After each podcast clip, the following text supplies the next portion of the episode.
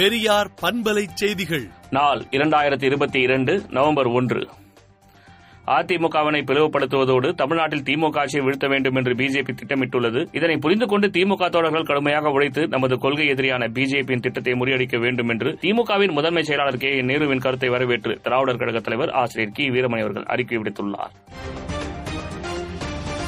கள்ளக்குறிச்சி திருவண்ணாமலை மாநில நெடுஞ்சாலையை தேசிய நெடுஞ்சாலையாக மாற்றக்கோரிய வழக்கில் மத்திய மாநில அரசுகள் பதிலளிக்க உயர்நீதிமன்றம் உத்தரவிட்டுள்ளது சென்னையில் கடந்த எழுபத்தி இரண்டு ஆண்டுகளில் மூன்றாவது முறையாக இன்று எட்டு புள்ளி நான்கு சென்டிமீட்டர் மழை பதிவாகியுள்ளதாக சென்னை வானிலை ஆய்வு மையம் தெரிவித்துள்ளது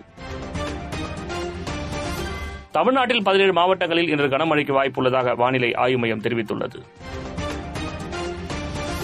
மக்கள் குறை தீர்க்கும் நாள் கூட்டத்தில் மாவட்ட பிற்படுத்தப்பட்டோர் மற்றும் சிறுபான்மை நல அலுவலகம் சார்பில் ஏழு விடுதி துப்புரவு பணியாளர்களுக்கான பணி நியமன ஆணையை மாவட்ட கலெக்டர் வழங்கினார் போக்குவரத்து விதிகளை மீறியதாக கடந்த ஐந்து நாட்களில் இரண்டாயிரத்து அறுநூற்று முப்பத்தோரு வழக்குகளில் ரூபாய் இருபது லட்சம் அபராதம் வசூலிக்கப்பட்டுள்ளதாக ஆவடி மாநகர போலீஸ் கமிஷனர் தெரிவித்துள்ளார் மோர்பி பாலம் மருந்து விழுந்த சம்பவம் விபத்தல்ல ஊழல் நிறைந்த பாஜக அரசால் நிகழ்த்தப்பட்ட கொலை என ஆம் ஆத்மி விமர்சனம் செய்துள்ளது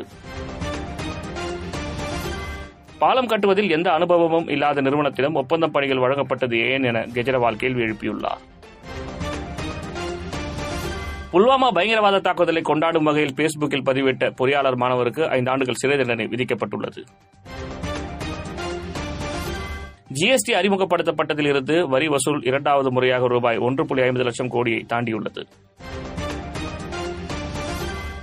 பிரதமர் நரேந்திர மோடி வருகைக்காக மோர்பி நகர் விபத்தில் காயமடைந்தோர் சிகிச்சை பெறும் மருத்துவமனை அவசர அவசரமாக தயாராவதை காங்கிரஸ் ஆம் ஆத்மி கட்சிகள் விமர்சித்து வருகின்றன பிரேசிலின் புதிய அதிபராக தேர்வு செய்யப்பட்டுள்ள லூலா டி சில்வாக்கு எதிர்ப்பு தெரிவித்து லாரி ஓட்டுநர்கள் சாலை மறியலில் ஈடுபட்டனர் மின் நிலையங்களை ரஷ்யா தாக்குவதால் ஜெனரேட்டர்கள் உட்பட ஆயிரம் மின்சாதனங்களை கொள்முதல் செய்ய உக்ரைன் ஒப்பந்தம் செய்துள்ளது